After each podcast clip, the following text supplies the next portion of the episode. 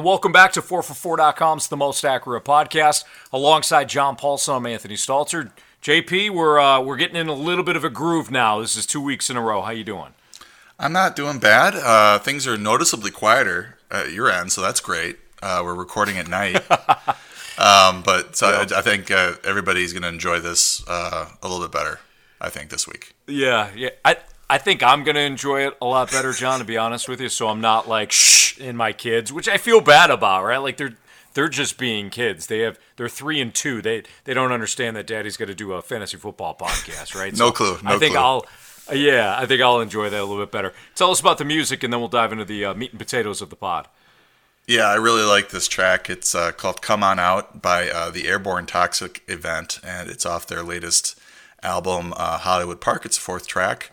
Off of that, I put it on the Most Accurate Podcast playlist, which you can find on Spotify. If you can't find it there via search, you can go to any of the podcast uh, posts over uh, on the website, and there's a link to it there.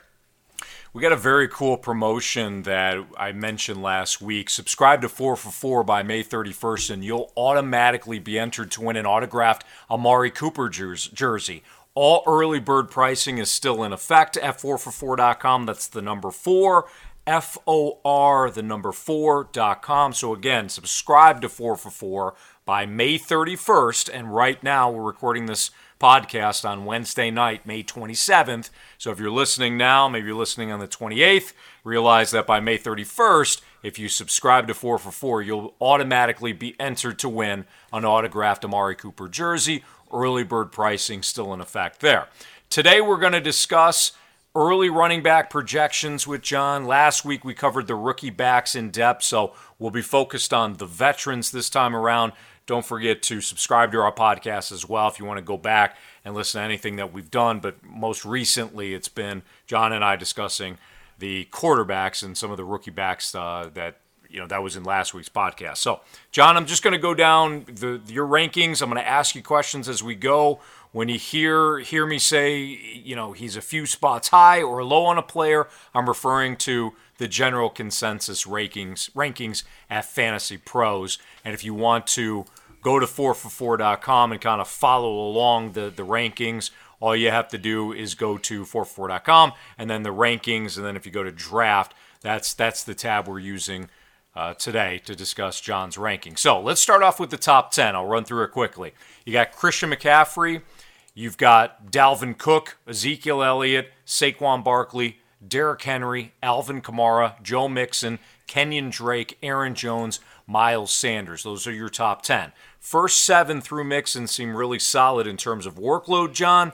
Any concerns with Drake, Jones, or Sanders? Rumor has it that the Eagles are, are looking to add a running back. I, know they've been interested in Devonta Freeman, and I believe they signed Carlos Hyde, correct? Uh, Carlos Hyde actually went to Seattle. Seattle, that's uh, right. So that Thank actually you. helped Sanders a little bit because it looked like it sounded like Hyde was going to be the the primary ad there for Philly.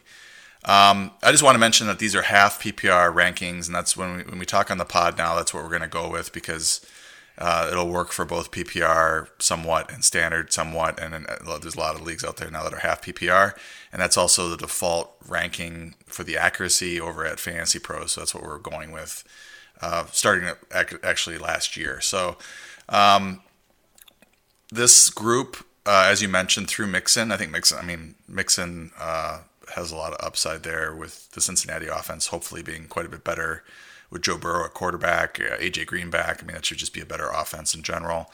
Um, and then you get into Drake, who I think. I mean, I like him a lot. I wrote an article, um, Is Kenyan Drake a fantasy RB1 in 2020? uh, if you need to be convinced. Um, hugely productive down the stretch last year. Um, gave him a lot of touches, and that was with David Johnson, fairly healthy down the stretch. Um, and that was a really productive uh, offense for running backs prior to Drake's arrival. If you if you took the top running back for the first uh, eight weeks in Arizona, um, they would have combined. You know, Chase Edmonds had a big game or two, and uh, David Johnson had some good games. They would have combined to be the fantasy RB five at that point in the season when they traded for Drake, and then he he finished the season as uh, with a stretch where he was RB four um, over an eight game stretch, 814 total yards in that stretch. So. Uh, I really like Drake. I think he's a really solid pick at the end of the first round. Um, you know, the only concern with him is that he hasn't been a bell cow for long. Um, but in 20 games where he has um, seen at least 10 carries, he's averaged 18.5 touches, uh, 71 rushing yards, uh, 0.6 rushing touchdowns, 26.5 receiving yards. Uh, also caught a touchdown uh, for uh, 15.4 half PPR fantasy points per game. So he's done it, and that was also with some games in Miami. Um, so I really like Drake. Uh, Aaron Jones, I moved him down a tad today. Uh, I realize there's some concerns with the with the Packers signing Dillon, um, but I, I, really think that Jones is still going to be the bell cow there. I, I you know, they'll probably try to work Jamaal Williams and, and Dillon in some, but Jones is significantly better, more explosive than both, and had such a good year last year that they're probably gonna just run, you know, you know, run him into the ground if they're not planning on signing him after after this season. And then Sanders, yeah, the, the one concern with him is I like him where, you know, with given the, the depth chart right now with Boston Scott as the primary backup, um, I like him where he is as a low end RB1 now. And if they sign somebody like uh, LeSean McCoy, uh, that could be problematic for, for Sanders' uh, workload and the steadiness of it. You know, you're looking for, you know, guys in this range to be getting 18, 20 touches a game.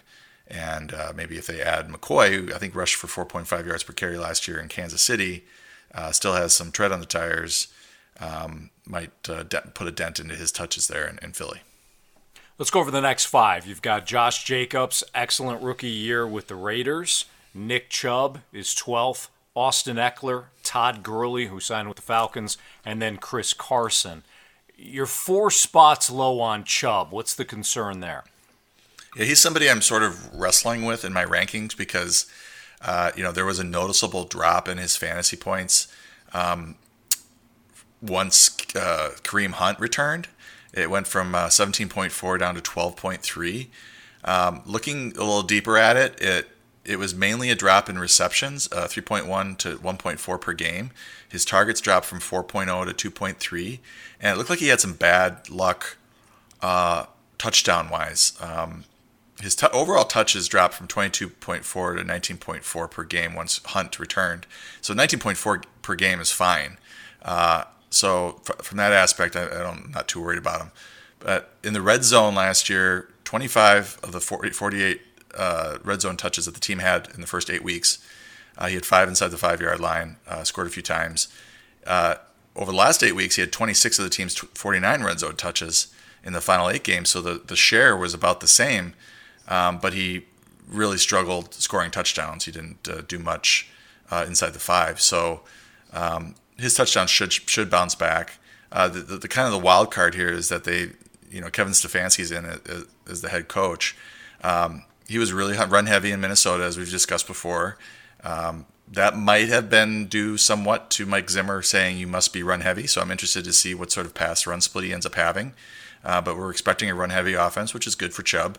Um, so he, you know, in the in the middle of the second round, I'd be fine taking Chubb. I think you know, digging deeper into these numbers, I just get a little nervous when there's somebody as talented as Kareem Hunt uh, in that number two spot on the depth chart. Let's talk about Austin Ekeler because he's going to be top of mind for a lot of fantasy owners after what he did last year. Is he a fantasy RB one in your eyes? You know, he was a top five uh, PPR back last year. Um, I think the the question you have, they didn't do a whole lot at the running back position. They drafted Joshua Kelley in the fourth round. That's not a whole lot of draft draft capital to use. I mean, Kelley uh, is a bigger back and has um, a nice athletic profile. Uh, Kevin Zatloukal's RB model, RB success model, has him at a 32% chance of having a, a top uh, 24 season within his first three seasons. Um, Justin Jackson's still there. Uh, I don't think they're going to give Ekeler 25, 30 touches a game, but uh, he should still you know be good for 16 to 20 you know high uh, high yield touches you know a lot of receptions uh, as well. The other wild card with him is that they changed quarterbacks from Philip Rivers to Tyrod Taylor or Justin Herbert. And uh, not clear uh, you know how much Tyrod is going to throw. Let's assume it's Tyrod to start the season. How much he's going to throw uh, to his running backs probably something we need to look at uh, look, looking back to his days in Buffalo. Um, you know, Rivers very much likes to throw to the running backs. Um, so that's that's the one wild card with Ekeler. But I think he's a, I think he's like a low end fantasy RB one. You know, we mentioned Carlos Hyde. I know that the Eagles were interested in at some point. Like you noted, he did sign with Seattle. Does his decision or does Seattle's decision to sign Carlos Hyde worry you at all about Chris Carson? Uh, I don't think so. I think the Hyde signing was more about Rashaad Penny's knee. Uh, he, uh, I believe, he tore his ACL late in December or middle of December.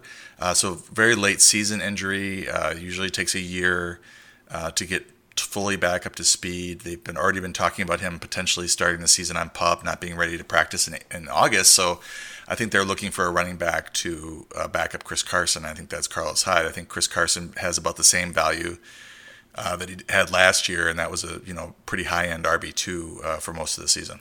All right, let's talk about the next five now. You've got Jonathan Taylor, the rookie, David Johnson, who was part of that ridiculously stupid Bill O'Brien must be drunk trade uh, to the Houston Texans. You got Leonard Fournette, Gordon, Vaughn from Tampa. You're a bit low on Fournette, and again, when we're talking about being low or high, we're comparing John's rankings of these running backs compared to Fantasy Pros. So you're you're a bit low on Leonard Fournette. What's the concern for you there? Well, you look at his career uh, or his uh, career stats, and he went from uh, 48 targets as a rookie to 26 targets as a sophomore, and then 100 targets last year, and that's what gave him you know 76 catches, 522 yards. Uh, that's what gave him that you know low end RB one value uh, that he had last year. You know, he had 265 carries for 1152 yards. Uh, not you know it was okay, 4.3 yards per carry, only three touchdowns. Um, so he could see a you know a bounce back in his touchdowns a little bit, but I'm really concerned about his value uh, in the receiving game when they added after they added uh, Chris Thompson. Uh, who is a very, very good receiving back uh, from Washington, uh, reunited with Jay Gruden, who's now the offensive coordinator um, for the for the uh, Jaguars. So I, I, don't see Fournette playing as much on third downs uh, as he did last year, and you know maybe his targets get cut in half, and that would uh, you know severely reduce his week to week value uh, as part of the receiving game, and that's going to knock him down into the lower uh, RB two ranks. This Denver backfield is interesting. We'd mentioned that Melvin Gordon was part of this next group when you're looking at the running back. So so 16 to 20. You got Melvin Gordon, who signed from the Chargers, Philip Lindsay, Royce Freeman. How do you view this backfield shaking out in Denver? Yeah, I didn't really, from a you know real real world standpoint, I don't really like the signing of Melvin Gordon when you have Philip Lindsay uh, producing uh, for you. Obviously, Royce Freeman was a little disappointing last year, 3.8 yards per carry, only 496 yards rushing on 132 yards or 132 carries. But maybe you just draft a you know draft a running back. Why are you spending eight million uh, a year on Melvin Gordon? Right. So, but they they've already done it. That's beyond you know beside the point at this point. Um, so I think what what they want to probably do is they don't you don't give somebody that much money uh, and have him really sharing you know in a, in a committee. I think it's going to be more you know Gordon with the bell cow role, the lead back role, and Lindsay in that Freeman role from last year. So I could see uh, you know, Lindsay getting the 130 or 140 carries, uh, maybe 40 receptions, and then Melvin Gordon getting most of Lindsay's role, which was the you know 224 carries, uh, 35 receptions. So I, I, I basically think Freeman is going to you know go and end up like Devontae Booker uh, and and ride the pine. Um, and he's going to have to hope for an injury to Gordon or Lindsay if he wants to play um, or have them fall completely on their face. And they're both pretty good backs, so they probably won't. So I think uh, you know Gordon is looking like a mid to late third round pick. Um, Lindsay, um, he's really falling in drafts. I mean, in FFPC, which is tight end premium, so he fell even further. He was still around in the early early eleventh round. Uh, he certainly has a lot of upside as a uh, attrition play. Um, if you expect Gordon to, to miss some games, and he's not he hasn't been the most durable guy. So um, I, I, think it's going to be a de- definite RB one, RB two pecking order there between those two. Here's the next five. You've got D'Andre Swift, the rookie for Detroit, James Conner, Clyde Edwards-Helaire from Kansas City, or, or, from LSU. We went to Kansas City as the last pick in the first round. Mark Ingram, and then Le'Veon Bell. When you look at this group, let's talk specifically about you know Edwards Helaire and then Damien Williams. We talked about those those two quite a bit last week. So obviously you don't think he's going to be the bell cow back right away. Let's talk about the veterans. Let's talk about Conner, Ingram, and Bell. Optimistic or pessimistic about these three? You're five five spots higher on Conner, but a few spots low on Mark Ingram. Yeah, I think Conner um, had a pretty good uh, off season. Um, they did draft Anthony McFarland at 4.44 40 yard dash, so four for four there. uh, you know, a pretty good speed score. Um, so that's a little bit worrisome. I guess, you know, this looks like a pretty deep draft for, for running back. I don't know if you have anything to say about McFarland's college, uh, you know, ability in college in, in Maryland. There's tape in Maryland, but um, it, it seems like they're preparing for Conner to be the lead back again this year. And if he starts to, to flounder, um, then, um, you know, McFarland and maybe Benny Snell would, would get a chance uh, to play. But I think this offense is going to be a lot better because you have Ben Roethlisberger back at quarterback, and I think Con- it's going to make Conner look a lot better. Uh, so I think he's a little bit undervalued in drafts right now. Um, Le'Veon Bell, I'm down on uh, due to the Frank Gore signing. I think that that just is a signal uh, that Bell's workload is going to be trimmed back. Uh, he's he's always good for 100 150 carries. Uh, Gore is so. Um, you know, Bell's days probably of having 20 plus carries or 20 plus uh, touches per game are probably over. Uh, Mark Ingram is interesting due to the whole uh, J.K. Dobbins uh, uh draft pick. Uh, Ingram had a great year last year, low end RB1 numbers, I believe. Um, hugely productive in that offense. Uh, you know, that running attack was the best in the league. And I think they're probably going to just ease Dob- Dobbins in, especially with the weird offseason we're having. Uh, and just kind of run Ingram into the ground and then you know let him walk next year. I think he's in his last year of his contract or could get cut or whatever last year, but next year. But um, I think they're just going to take a one look at him as a one year guy, let him carry the load, and then get Dobbins ready to go for next year. You had asked me about Anthony McFarland Jr. Yeah. Uh, you know, I, I remember some comps to Dalvin Cook coming out of Maryland, and I just don't see it. I, I think Dalvin Cook is uh, a lot sturdier. I think he's he's more of a back that can take take the pounding and be more of a bell cow. I think when you're looking at McFarland, he is a clear change of pace, kind of home run hitter. He's only 5'8 at 208, but I just I don't see him being a guy that's gonna that's gonna get a lot of carries early on. He had some fumbling problems while at Maryland. He he uh, he had some problems with drops as well. So I don't think this is going to be somebody that takes you know, um, that takes off as a rookie. But I also like to, I don't know, and, and this might be a question for you too, John.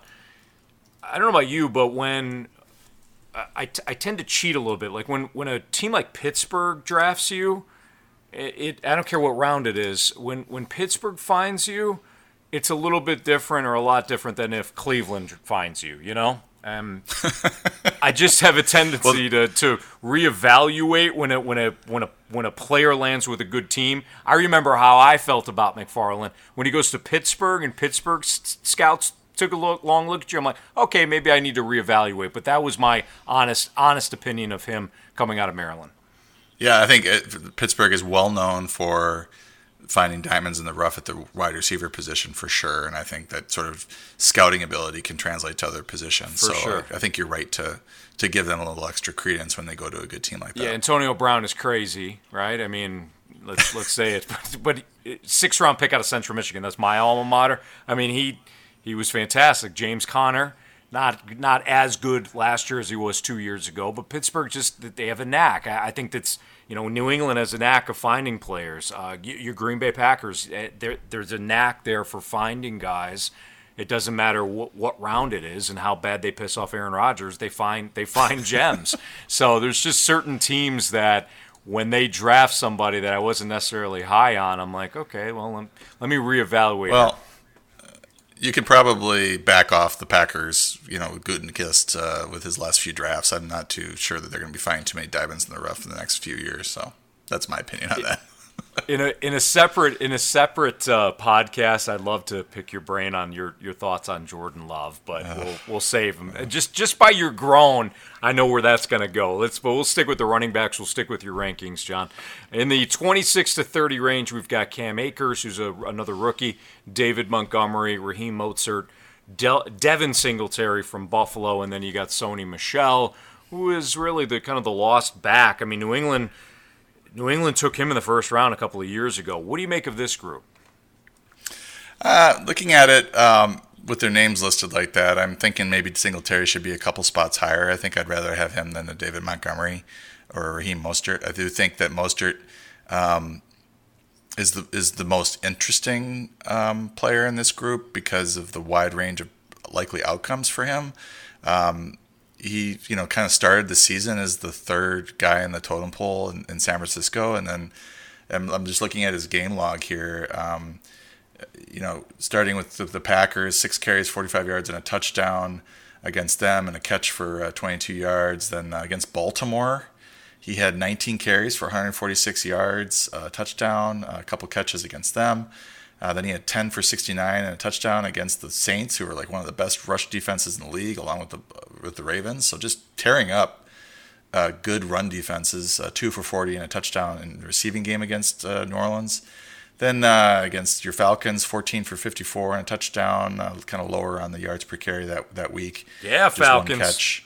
Yeah, way to go, Falcons. Uh, 11 for 53 and a touchdown against the Rams. I don't know if you noticed that I'm saying touchdown every time I'm talking about every game. 10 for 50, 57 and two touchdowns against Seattle in Week 17.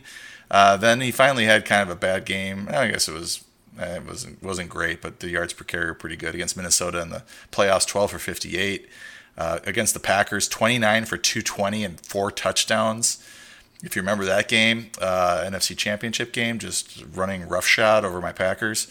Uh, and then against Kansas City, 12 for 58 and a touchdown, another catch for him there. So, you know, down the stretch, had at least 10 carries um, in eight straight games.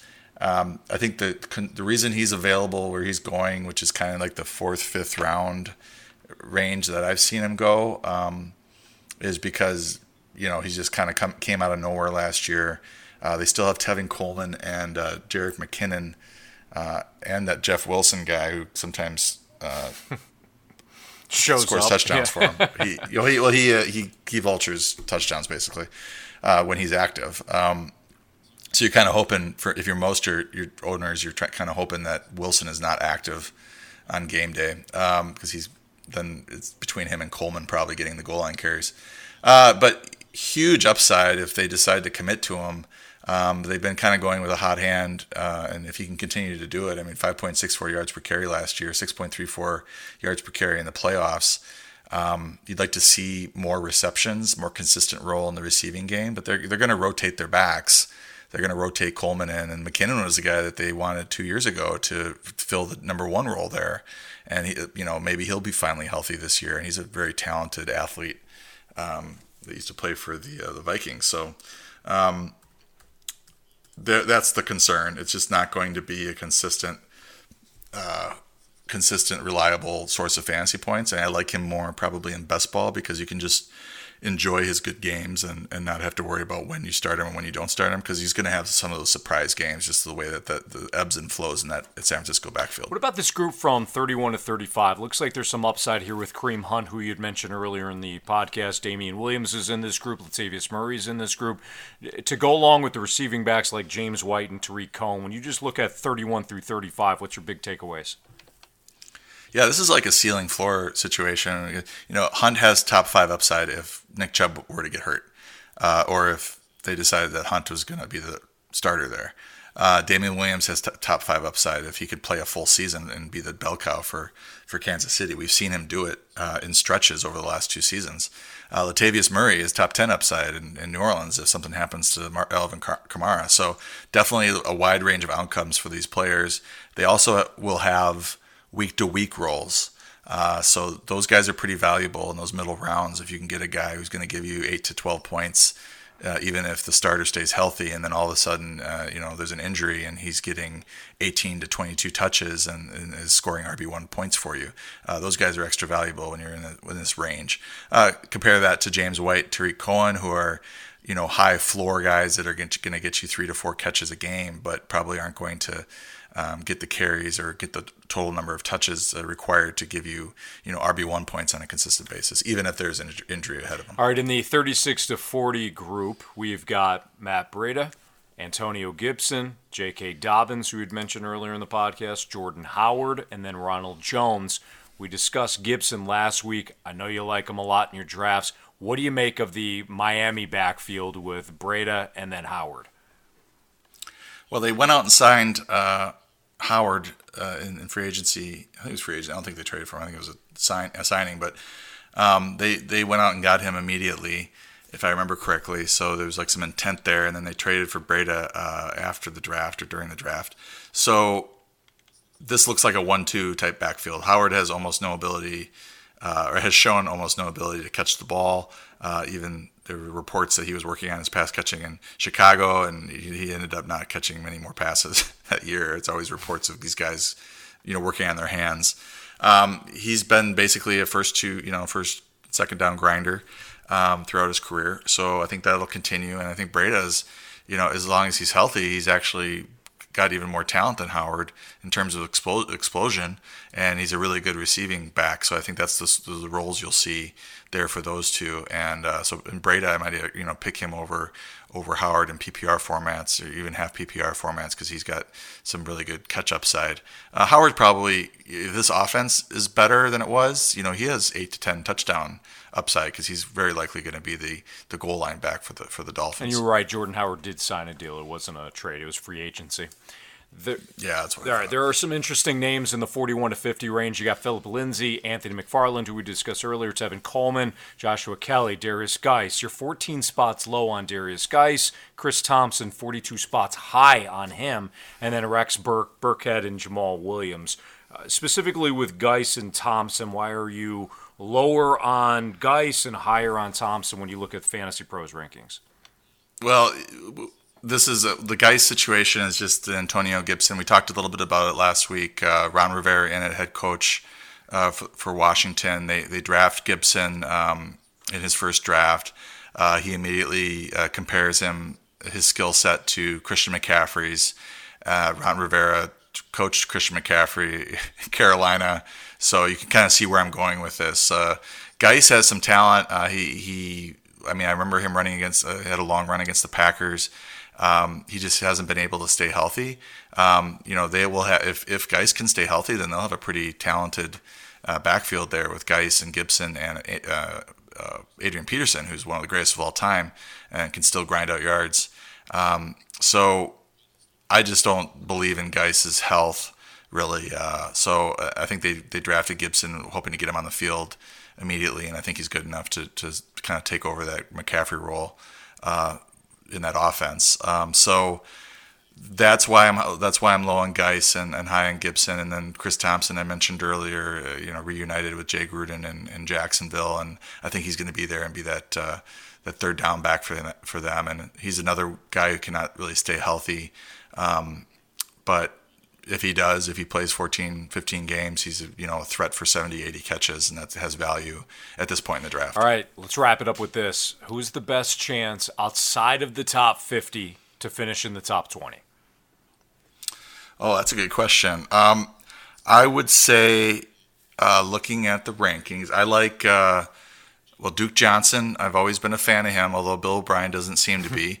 Uh, Johnson has a chance to really explode if David Johnson gets injured, which is not uh, out of the realm of possibility. Alexander Mattison looked good last year. Um, Dalvin Cook also not the most durable history. Uh, if he were to go down, Mattison has you know top 12 type upside. Uh, Marlon Mack, uh, he will probably you know kind of carry Jonathan Taylor's uh, golf bag for the first part of the season, but if there's an injury there, he's fully capable, as we've seen, of posting you know top 15 numbers there. And then uh, you know Ezekiel Elliott has been very durable, but if he were anything were to happen to him, Tony Pollard would be a huge uh, cog in that op- offense, and he's got dual threat ability and everything, and, and looked pretty good last year as well. So he's he's one of those uh, attrition plays when you're picking a guy that um, on a chance of an injury behind playing behind a guy who hasn't been injured very much, whereas somebody like Duke Johnson is playing behind a guy who's been injured. Just the question is, um, if if David Johnson does go down and Duke Johnson ends up as the lead back there, will they actually give him lead back touches, or will they sign somebody off the street and you know split work like they did with uh, Carlos Hyde last year? So that's a big question with with that. John, great stuff as always. You can follow John on Twitter at four for four underscore John. You can follow me at Anthony Stalter. We're doing podcast fairly weekly now. I mean, there might be a week or two that we missed, but we're doing consistent podcasts now. We're looking at John's rankings. We'll have another podcast for you next week. Excited to bring that for you. Don't forget, remember, subscribe to 4 for 4 by May 31st, and you'll automatically be entered to win an autographed Amari Cooper jersey. We'll tell you about that, or actually, we won't, because now it's May, what, 27th, like I mentioned earlier. It's only May 30th. It's May 31st is when you'll need to subscribe to 4 for 4 so that you'll automatically be entered to win an autographed Amari Cooper jersey. John, I almost said, yeah, we'll talk about it next week, but we won't. Get on it now. If you want to subscribe to 4 for 4, now's the time. Early bird pricing is out. So, again, get on it. We will see you next week. For John Paulsen, I'm Anthony Stalter. Until next time, 4 for 4's most accurate podcast. Break my fall. Break my fall.